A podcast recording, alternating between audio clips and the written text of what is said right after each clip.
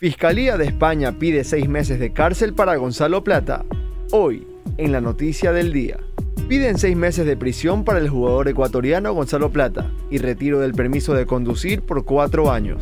Plata debe enfrentarse a la justicia española por el accidente de tránsito que se registró el pasado 8 de diciembre en la céntrica calle López Gómez de Valladolid. Según las primeras indagaciones, el futbolista ecuatoriano pudo causar el accidente por pasarse el semáforo, cuando conducía en exceso de velocidad y con una tasa de alcohol que superaba lo establecido.